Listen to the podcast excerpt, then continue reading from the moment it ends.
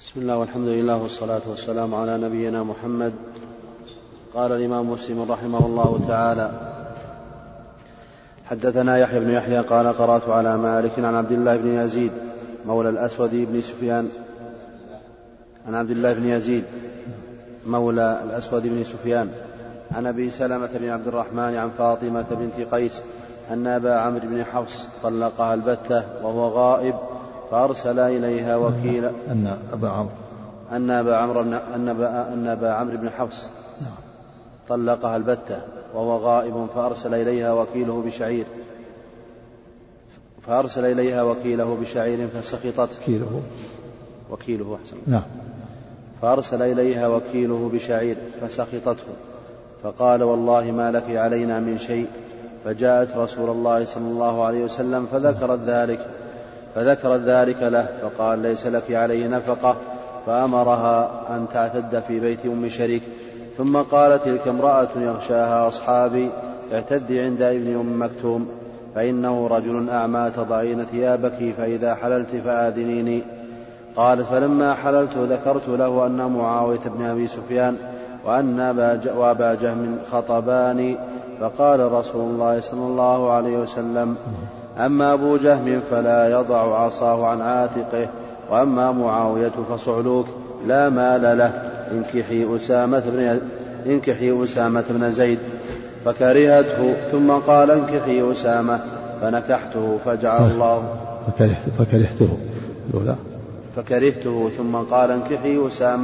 فنكحته فجعل الله فيه خيرا واغتبطت به. حدثنا قتيبة بن سعيد قال حدثنا عبد العزيز يعني ابن أبي حازم، وقال قتيبة أيضا حدثنا يعقوب يعني ابن عبد الرحمن القاري، كلاهما عن أبي حازم عن أبي سلمة عن فاطمة بنت قيس. القاري نسبه إلى القارة. نعم. عن فاطمة بنت قيس رضي الله عنها أنه طلقها زوجها في عهد النبي صلى الله عليه وسلم، وكان أنفق عليها نفقة دون. فلما رأت ذلك قالت: والله لا أعلمن رسول الله صلى الله عليه وسلم، فإن كان لي نفقة أخذت الذي يصلحني، وإن لم تكن لي نفقة لم أخذ منه شيئا. قال: فذكرت ذلك لرسول الله صلى الله عليه وسلم، قال: لا نفقة لك ولا سكنى. حدثنا قتيبة. بسم الله الرحمن الرحيم، الحمد لله رب العالمين، والصلاة والسلام على محمد وعلى آله وصحبه أجمعين، أما بعد. هذا حديث فاطمة بنت قيس رضي الله عنها فيه فوائد، منها جواز طلاق الغائب، ولو لا بأس أن يطلق الإنسان وهو غائب، لا يشترط أن يكون حاضرا، ولا يشترط أن تكون تسمعه امرأته، فإذا طلق وهو غائب فلا حرج. ومنها وهو أهمها أن المطلقة البائن ليس لها نفقة ولا سكنة على الصحيح، ولهذا قال لها النبي ليس لها نفقة ولا سكنة،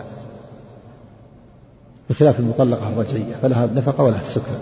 المطلقة الرجعية زوجة حتى تخرج من العدة، ولا يجوز إخراجها إلا إذا أتت بفاحشة أو كان مؤذية. قال الله تعالى: لا تخرجون من بيوتهن ولا يخرجن إلا أن يأتين بفاحشة مبينة. وكذلك المتوفى عنها ليس لها نفقة ولا سكنة، لكن تبقى في البيت حتى تخرج من العدة، لما ثبت في الحديث أن النبي صلى الله عليه وسلم قال: أمكثي حتى يبلغ الكتاب أجله، وإذا كان البيت مستأجر تدفع قسطها من الأجرة. وهي من الفوائد مشروعية الوكالة، ولهذا وكل أبو حفص من يعطيها النفقة.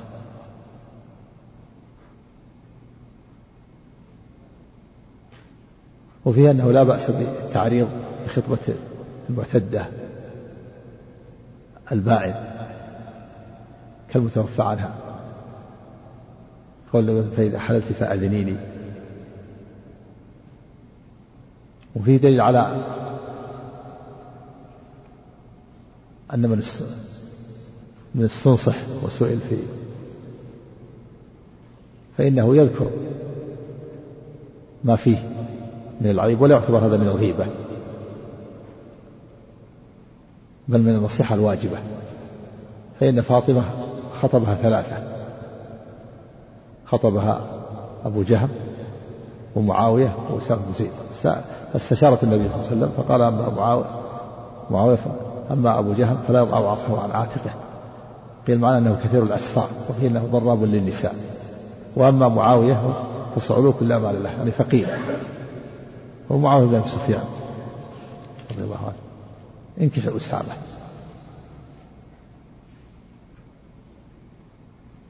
من المعلوم أنه لا يجوز الخطبة على خطبة أخيه، ولا خطبة على خطبة أخيه، لكن يحمل على أنهم كل واحد لم يعلم بالآخر. خطبها ثلاثة، كل واحد خطبها، أو أنها ردت بعضها، لكن الذي يظهر أن كل واحد لم يعلم بالآخر. وفيه أيضا من الفوائد جواز نكاح القرشية للمولى،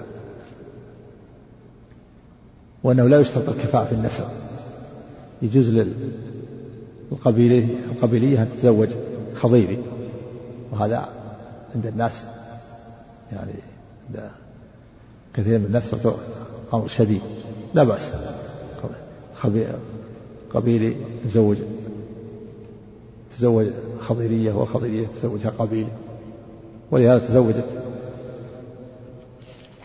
فاطمة بنت قيس مولى وهو أسامة، كان في الأول تنكعت قال كرهته، فكرر عليه النبي صلى الله عليه وسلم نصيحة حتى قلت، لأنه أسود مولى، قالت فكرهته، قالت ثم نكحته فاغتبطت به، رحمك الله، يعني بعد ذلك رضيت واطمأنت. كذلك أيضا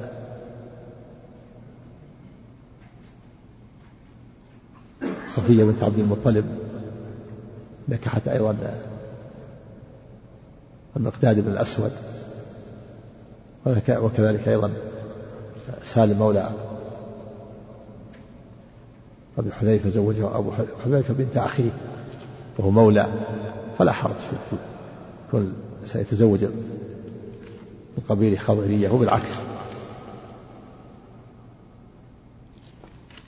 المهم أن يوضع خلقه ودينه، قال عليه الصلاة والسلام إذا أتاكم من ترضون خلقه ودينه فزوجوه، إلا تفعلوا تكون فتنة في الأرض وفساد كبير. لكن إذا كان يخشى فتنة ويخاف أن يحصل مشاكل فلا يفعل، درعا للمفسدة.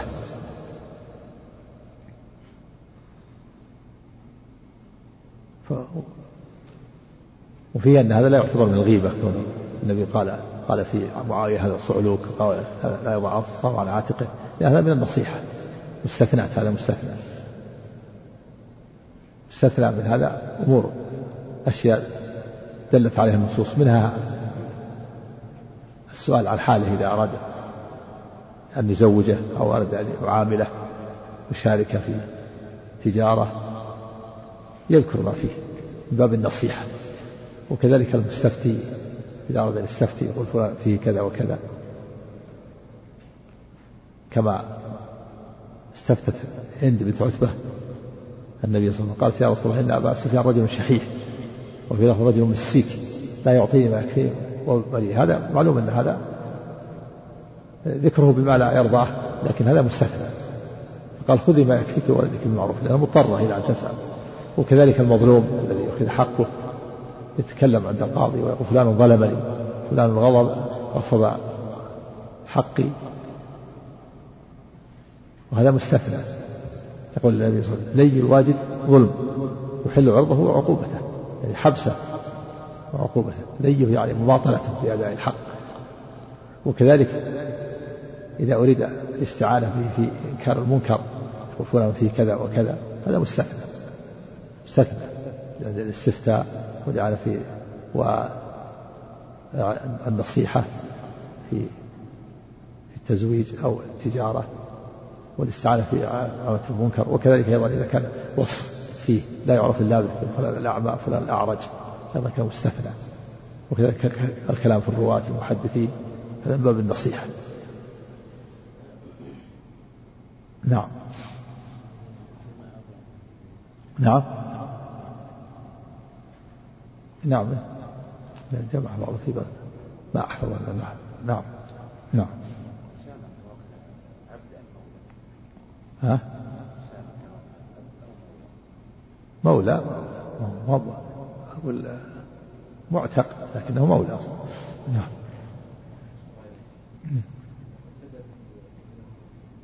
نعم فيها أيضا أنه لا بأس فيه أيضا من الفوائد أنه لا يجب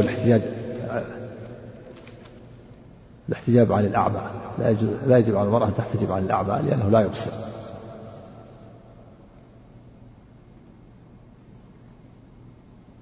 يقول النبي صلى الله عليه وسلم أتهدي في بيت ابن أم مكتوم فإنه رجل أعمى فضعي ثيابك.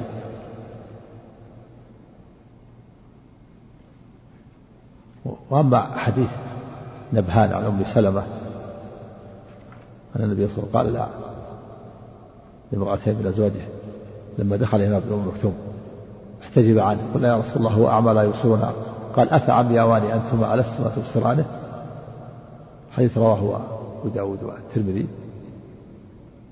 الحديث هذا ضعيف على الصحيح، لا يقاوم الحديث الصحيح هذا،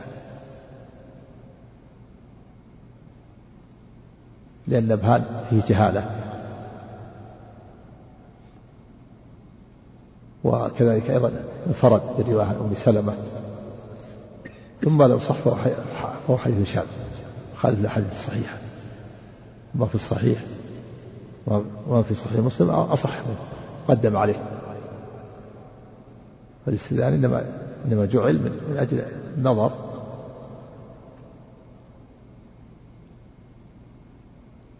ابن مكتوم لا يراها فلا يجب الاحتجاب عنه. لكن معلوم أن المرأة لا تنظر إلى الرجل بتأمل، لكن التأمل والشهوة هذا لا يجوز، كما أن الرجل لا ينظر إلى المرأة بتأمل.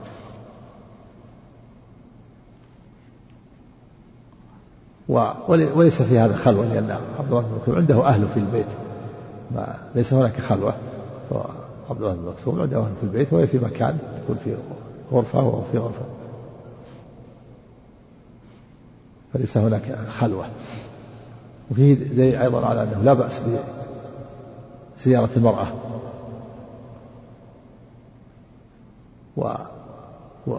وضيافتها، المرأة تستضيف الرجال إذا كانت مع التحجب وعدم الخلوة فلا بأس.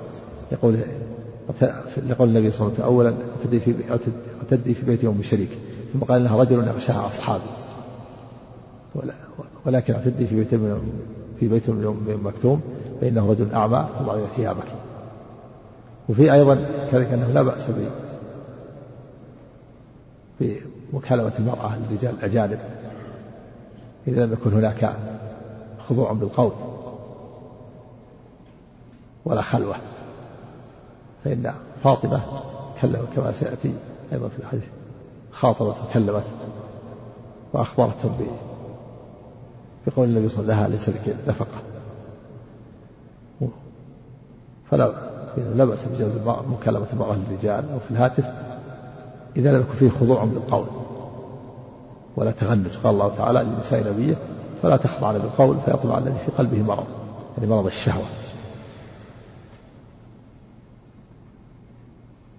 لكن إذا خيف صوتها فإن عليها أن تغض صوتها، إذا خافت من الفتنة فلا تكلم، كما أنها لها أن تسلم عليه مع التحجب وعدم الخلوة بالكلام دون مصافحة، أما المصافحة فلا تجوز.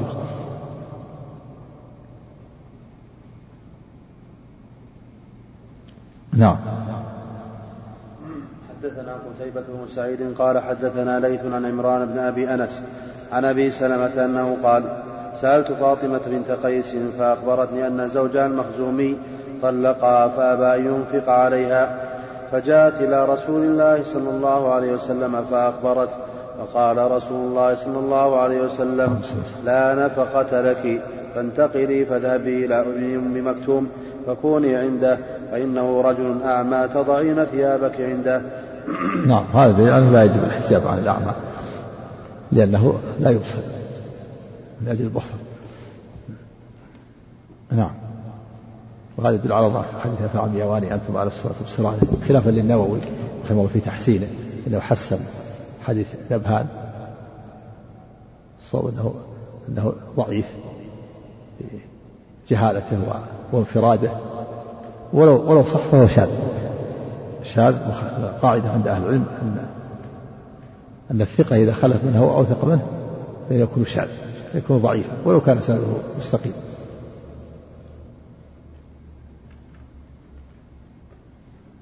إشكال تكلم عليه حديث نبهان، تكلم عليه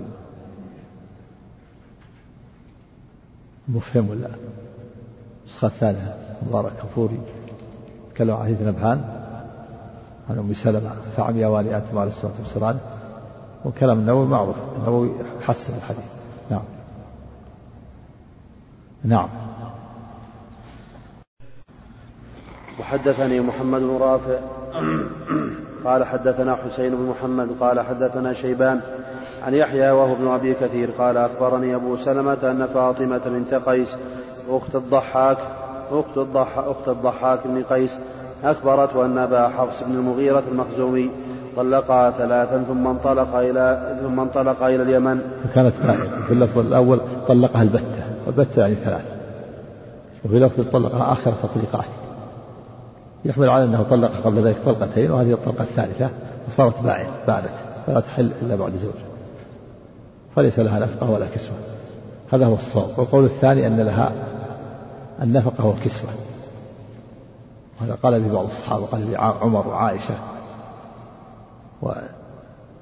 وقالوا لا ندع كتاب ربنا وسنة نبينا لقول امرأة لا ندري أحافظتها أم نسيت عن فاطمة، تأولوا خفيت عليهم السنة، والصواب مع فاطمة. والقول الثالث أن لها السكنى وليس لها النفقة، يقول الله تعالى أسكنهن من حيث سكنتم من وجدكم، لكن هذا إنما هو هذا في الرجعية، الرجعية لها النفقة ولها السكنى. نعم.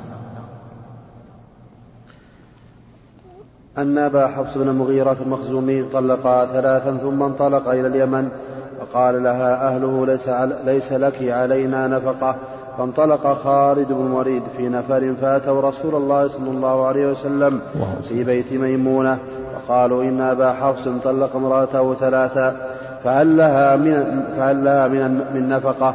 فقال رسول الله صلى الله عليه وسلم ليست لها نفقة عليها العدة، وأرسل إليها ألا تسبقني بنفسك وأمرها أن تنتقل إلى أم شريك. ولا تسبقني نفسك، هذا تعريض الخطبة، لا بأس تعريض دون التصريح. قال الله تعالى ولا جناح عليكم فيما عرضتم به من خطبة النساء أو أكلتم بأنفسكم علم الله أنكم ستذكرونهن ولكن لا تواعدهن سرا إلا أن تقولوا قولا معروفا ولا تعزموا عقدة النكاح حتى يبلغ كتاب أجله، حتى تخرج من العدة. أما الرجعية فلا يجوز التعريض، لا التعريض ولا التصريح، لأن الرجعية زوجة حتى تخرج من العدة، فلها النفقة والسكنة ولا تخرج من البيت. وما يفعله بعض الناس من كل المرأة مجرد ما تسمع الطلاق تخرج، هذا غلط، ما تخرج، تبقى. الإسلام يتشوف إلى أنها تبقى حتى يراجعها، أدعى إلى مراجعتها، فلا تخرج إلا إذا كانت مؤذية بلسانها. أما البائن فليس لها نفقة ولا كسوة.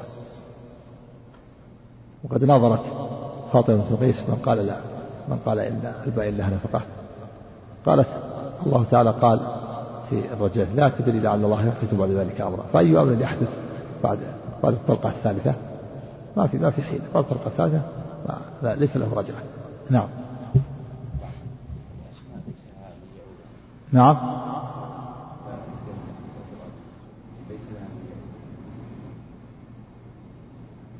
له كان في مسألة الاعتدال وابن عمها ظاهر أنه ليس هناك أحد يعني تعتد عنده. نعم.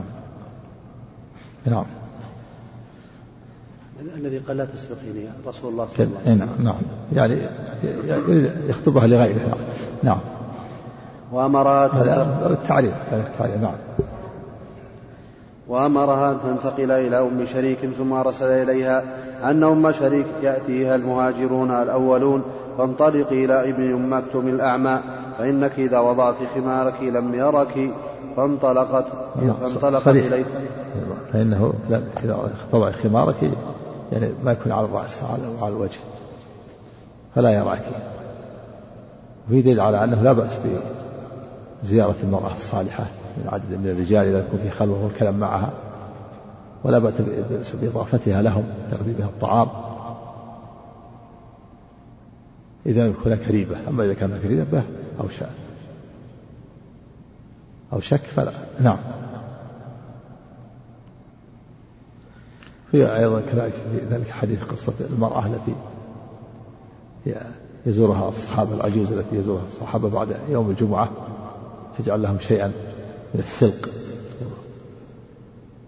والورق، تجعل حبات تكركرها وتطرحها لهم، كانوا يفرحون بيوم الجمعة يأتون إليها.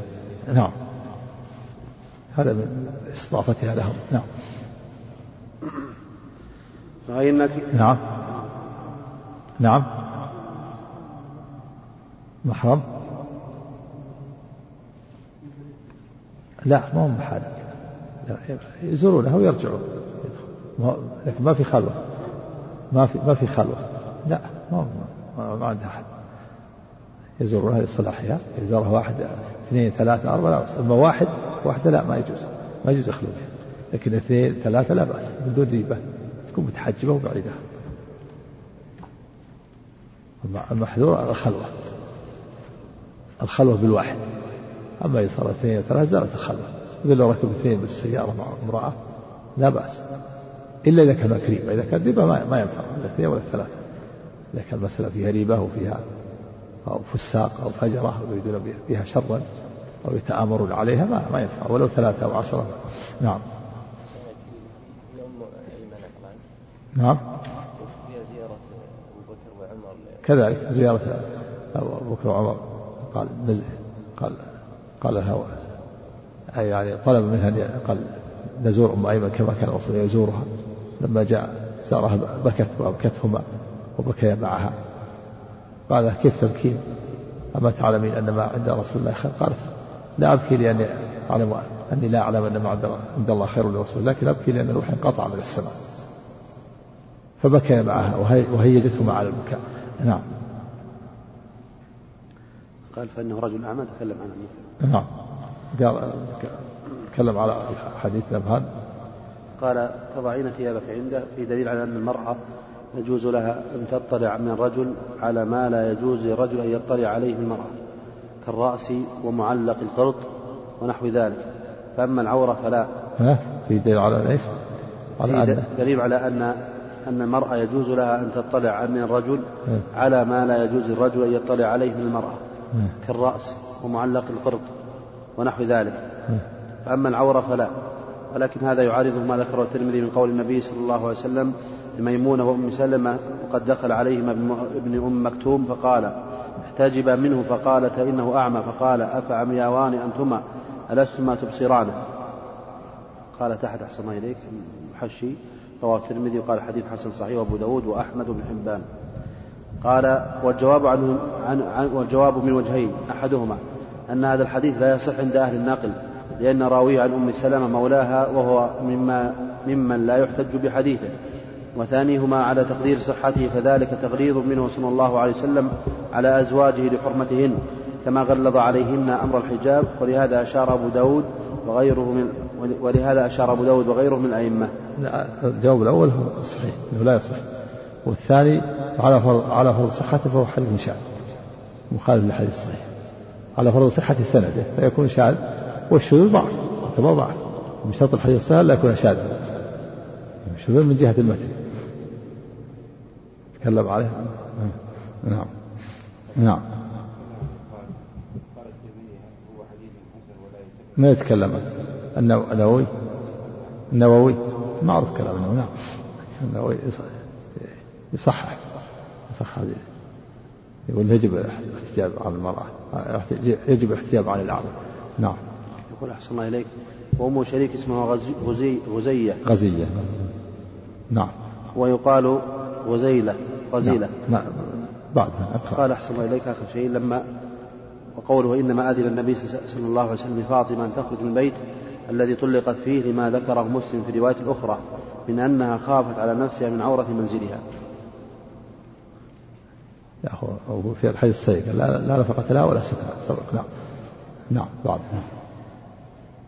فإنك إذا وضعت خمارك لم يرك فانطلقت إليه فلما مضت عدتها أنكحها رسول الله صلى الله عليه وسلم وأسامة بن زيد بن حارثة. أي صديق قال لا نفقة لها ولا سكنة. نعم. حدثنا يحيى بن أيوب وقتيبة بن سعيد وابن حجر قالوا حدثنا إسماعيل يعنون بن جعفر عن محمد بن عمرو عن أبي سلمة عن فاطمة بنت قيس وحدثناه أبو بكر بن أبي شيبة قال حدثنا محمد بن بشر قال حدثنا محمد بن عمرو قال حدثنا أبو أسامة عن فاطمة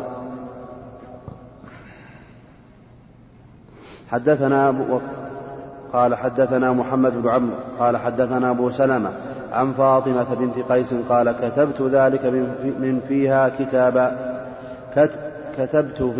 من فيها كتابا قالت كنت عند رجل من بني مخزوم فطلقني البتة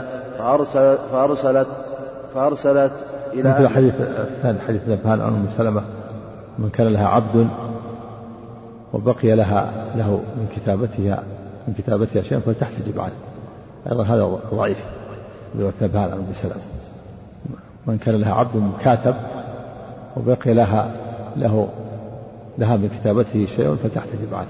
نعم. قالت كنت عند رجل بني مخزوم فطلقني البتة فأرسلت إلى أهلي أبتغي النفقة واختص الحديث بمعنى حديث يحيى بن أبي كثير عن أبي سلمة غير أن في حديث محمد بن عمرو لا تفوتينا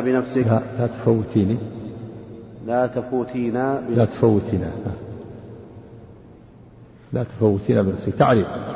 نعم. حدثنا حسن بن علي الحلواني وعبد بن حميد جميعا عن يعقوب بن إبراهيم بن سعد قال حدثنا أبي عن صالح عن ابن شهاب أن أبا سلمة بن عبد الرحمن بن عوف أخبره أن فاطمة بنت قيس أخبرت أنها كانت تحت أبي عمرو بن حفص بن المغيرة فطلقها آخر 3 تطليقات فزعمت أنها جاءت رسول الله صلى الله عليه وسلم تستفتيه في خروجها.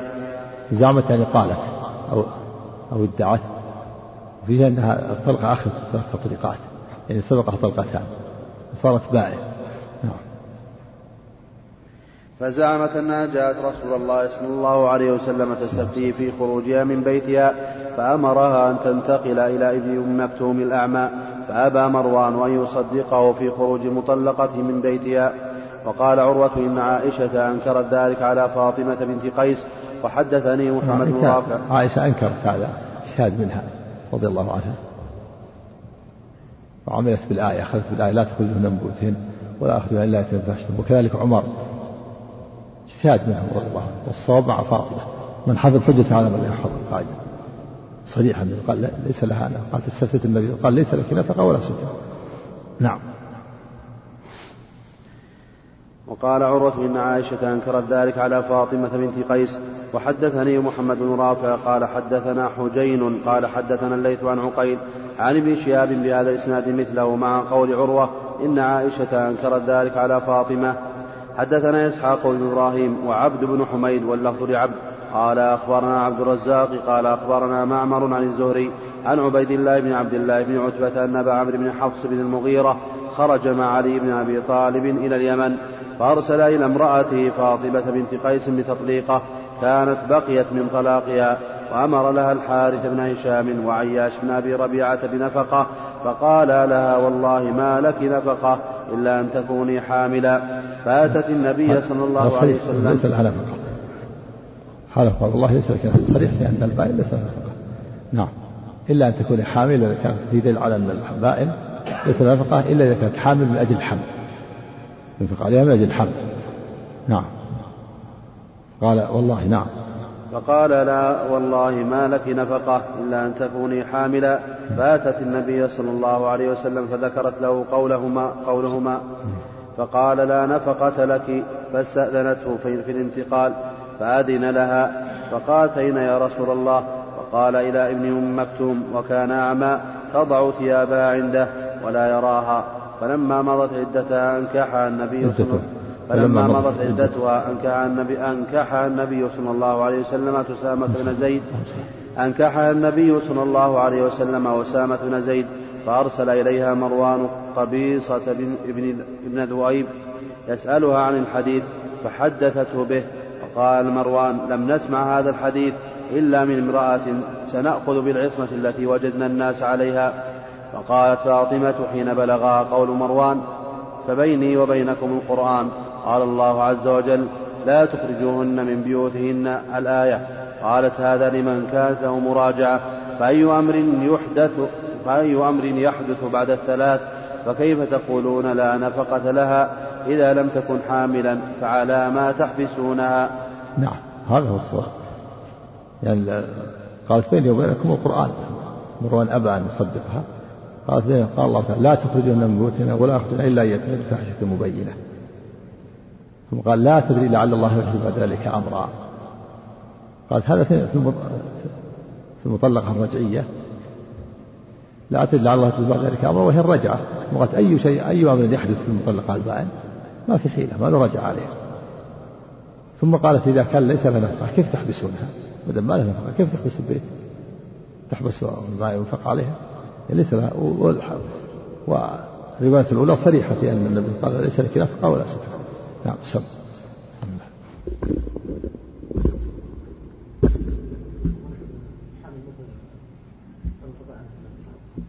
نعم ما تنقطع النفقة يستمر ينفق على ابنه دائرة. نعم لا عليها على زوجها على الزوج الذي طلقها عليه نفق عليها من أجل الحمل نفقته على أبيه. نعم نعم مروان الخليفة نعم مروان بن الحكم. أحسن الله عليك. وحدثني زهير بن حرب قال حدثنا هشيم قال أخبرنا سيار وحصين ومغيرة وأشعث ومجالد وإسماعيل بن أبي خالد وداود كلهم عن الشعبي قال دخلت على فاطمة بنت قيس فسألتها عن قضاء رسول الله صلى الله عليه وسلم عليها فقالت طلقها زوجها البتة. فقالت البتة يعني الثلاث آخر تطليقات صارت بائن. نعم طلاق البتة طلاق الثلاث يعني أيها الأحبة إذا طلق ثلاثا أو ما تبقى من مادة الثاني هذا الشريط تتابعونها في الشريط الثاني. فصارت بائن. نعم طلاق البتة طلاق الثلاث يعني يشمل إذا طلق ثلاثا أو كانت في الطلقة الثالثة المهم أنها بانت منه طلق. نعم أحسن الله عليك. فقالت فخاصمته إلى رسول الله صلى الله عليه وسلم في السكنى والنفقة. قالت فلم يجعل لي سكنى ولا نفقة. نعم صريح لأن البائن ليس له نفقة ولا سكنى ومن أجل تأويل بعضهم تأولت عائشة بأنها أخرجت لأنها بديعة اللسان أو نسوذي أحماءها صريح لم يجعل لها نفقة ولا سكنى.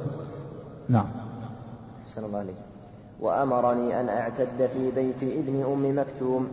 وحدثنا يحيى بن يحيى قال أخبرنا هشيم عن حصين وداود ومغيرة وإسماعيل وأشعث عن الشعبي أنه قال دخلت على فاطمة بنت قيس بمثل حديث زهير عن هشيم.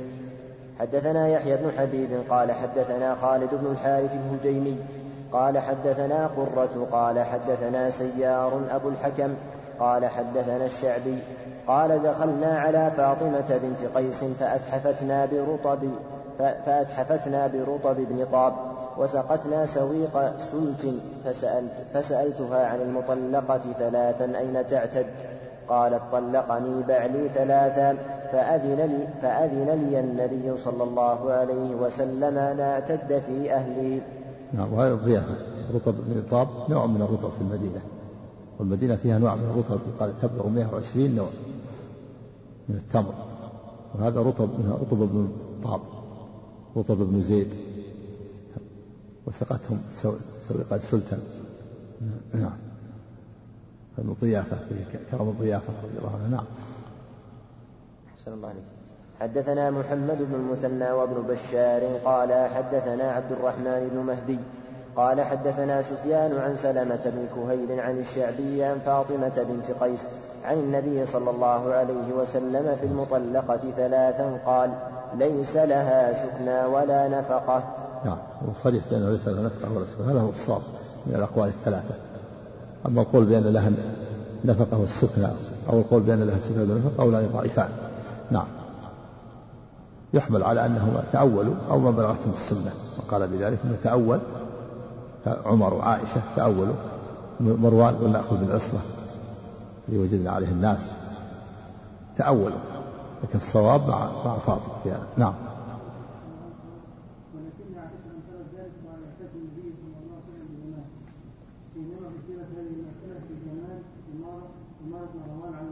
نعم ومروان كذلك، مروان أنكر هذا، اجتهاد منها رضي الله عنه، وعمر كذلك أنكر هذا.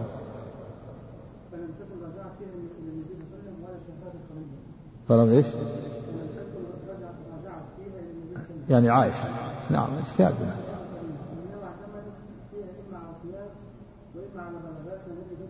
وإما على إيش؟ لا أخذت بالعموم الآية، عمر أخذ بالعموم الآية لا تخرجن من بيوتهن ولا أسكنهن من حيث سكنتم بوجهكم، عموم الآية، لكن هذا الآية في الرجعيات. نعم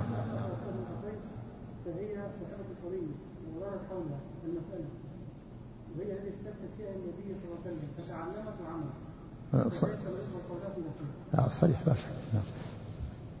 نعم أحسن الله عليك. وحدثني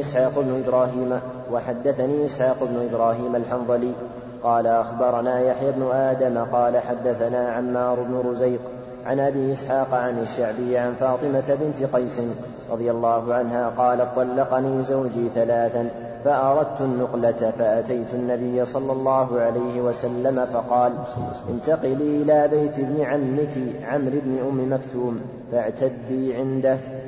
وحدثناه محمد بن عمرو بن جبل هذا أن ابن أم مكتوم ابن عمها. نعم أحسن الله عليك. لكنها أجنبي لا بأس أن تعتد المرأة عند الأجنبي في بيته إذا يكون قريبه ومعه أهله فلا حرج، لأنه لا يكون هناك خلوة. نعم ولا سيما إذا كان أعمى، هل له هو عبد الله بن مكتوم الأعمى؟ نعم نعم نعم هو خلاف، قيل عمرو وقيل عبد الله، في خلاف اسمه. نعم أحسن الله عليك. وحدثناه محمد بن عمرو بن جبلة قال حدثنا أبو أحمد قال حدثنا عمار بن رزيق عن أبي إسحاق قال كنت مع الأسود بن يزيد جالسا في المسجد الأعظم ومعنا الشعبي فحدث الشعبي بحديث فاطمة بنت قيس رضي الله عنها أن رسول الله صلى الله عليه وسلم لم يجعل لها سكنى ولا نفقة، ثم أخذ الأسود كفا من حصى فحصبه به فقال ويلك تحدث بمثل هذا؟ قال عمر رضي الله عنه لا نترك كتاب الله وسنة نبينا صلى الله عليه وسلم لقول امرأة لا ندري لعلها حفظت أو نسيت. هذا اجتهاد من عمر رضي الله عنه، يعني أخذ بالعموم الآية، هذا دليل على توثق بالعموم الآية لا تخرجوهن من بيوتهن واسكنوهن حيث سكنتم. والأسود كذلك على تابع عمر في هذا، ولهذا حصر كثرة لا تحدث بهذا. نعم والصواب مع فاطمة. نعم يعني صاحبة القصة صريح، هي صريح لم يجعل لها نفقة ولا سكنى. نعم أحسن الله عليك. قال عمر رضي الله عنه لا نترك كتاب الله وسنة نبينا صلى الله عليه وسلم لقول امرأة لا ندري لعلها حفظت أو نسيت لها السكنى والنفقة. قال الله عز وجل لا تخرجوهن من بيوتهن ولا يخرجن إلا أن يأتين بفاحشة مبينة وحدثنا. نعم هذا دل على العمر أخذ بعموم الآية لا تخرجوهن من بيوتهن وأسكنوا، لكن حديث فاطمة مخصص الآية أخرج من عموم الآية في البطنة، أخرج المطلقة البائع من عموم الآية.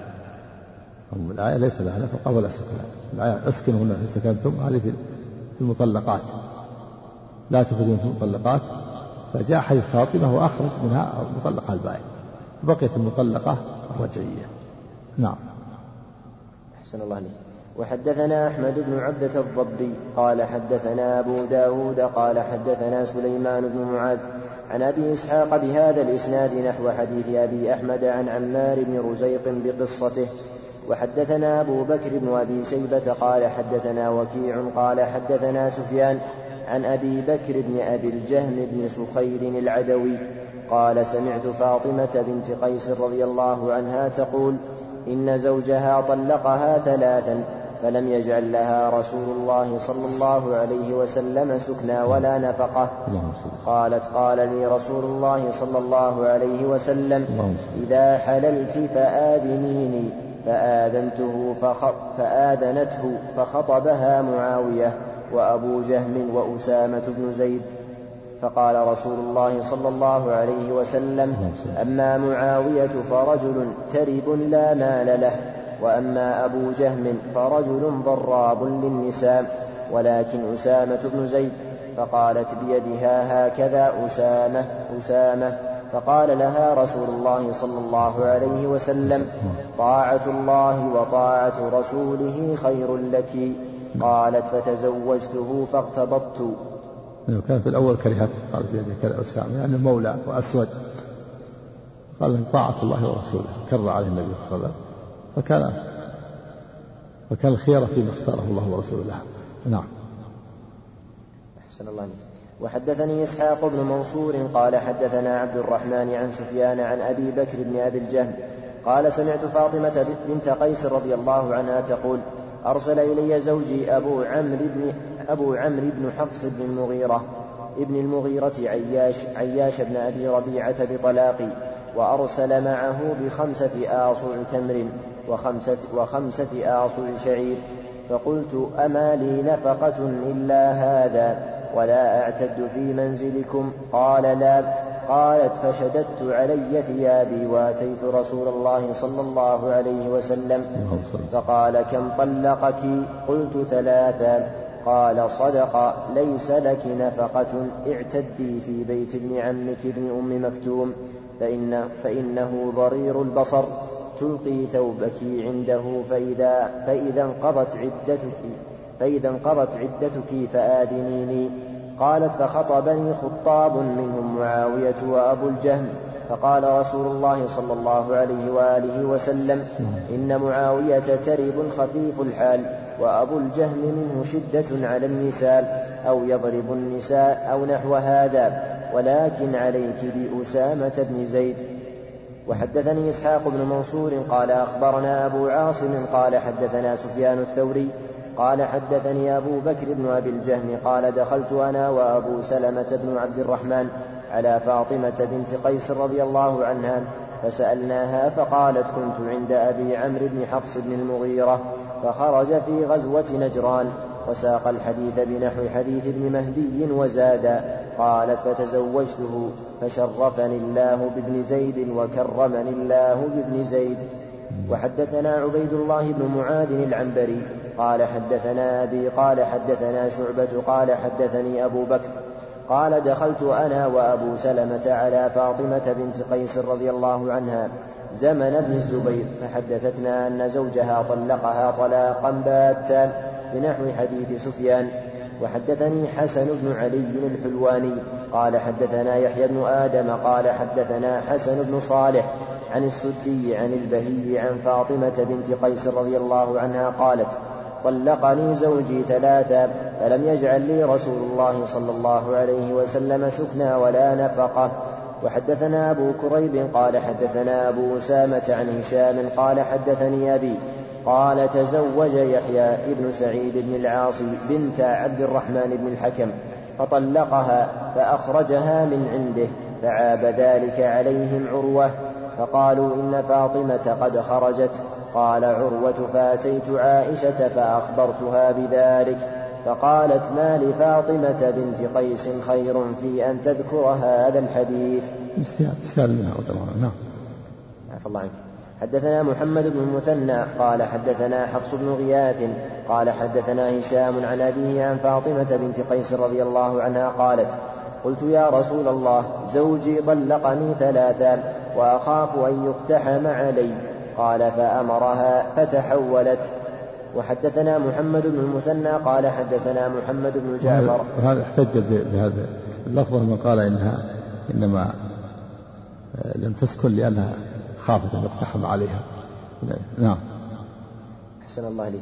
وحدثنا محمد بن المثنى قال حدثنا محمد بن جعفر قال حدثنا شعبة عن عبد الرحمن بن القاسم عن أبيه عن عائشة رضي الله عنها أنها قالت ما لفاطمة خير أن تذكر هذا؟ قال تعني قولها لا سكنى ولا نفقة. وحدثني إسحاق بن منصور قال أخبرنا عبد الرحمن عن سفيان عن عبد الرحمن بن القاسم عن أبيه قال قال عروة بن الزبير لعائشة رضي الله عنها ألم تر إلى فلانة بنت الحكم طلقها زوجها البتة فخرجت فقالت بئس ما صنعت؟ فقال ألم تسمعي إلى قول فاطمة؟ فقالت أما إنه لا خير لها في ذكر ذلك. وحدثني محمد بن حاتم بن ميمون قال حدثنا يحيى بن سعيد عن ابن جريج وحدثنا محمد بن رافع قال حدثنا عبد الرزاق قال حدثني ابن جريج وحدثني هارون بن عبد الله واللفظ له قال حدثنا حجاج بن محمد قال قال ابن جريج قال أخبرني أبو الزبير أنه سمع جابر بن عبد الله رضي الله عنهما يقول طلقت خالد. قال حديث جابر مسلم رحمه الله تعالى في هذا الحديث وحديث واحد رواياته المتعددة، وهذه من الميزات على صحيح البخاري. البخاري رحمه الله يقطع الحديث الواحد يقطعه من أجل التراجم من بعض الأحكام، ومسلم رحمه الله يذكر الحديث بروايات متعددة في مكان واحد، فتوفى بذلك قوة الحديث ويطمئن الإنسان. وفي كل رواية يكون فيها بعض الروايات فيها زيادة وفيها إيضاح وفيها تسمية لبعض الأشياء المبهمة، ولهذا قال إن المسلم فاق على البخاري في حسن الصناعة الحديثية، وكونه يجمع طرق الحديث في مكان واحد بروايات متعددة يحصل قوة للحديث ويحصل فوائد من الروايات المتعددة وإيضاح لبعض المعاني والكلمات، تفصيل في بعض جمل في بعض الروايات، تسمية ما لا يسمى، إلى غير ذلك من الفوائد.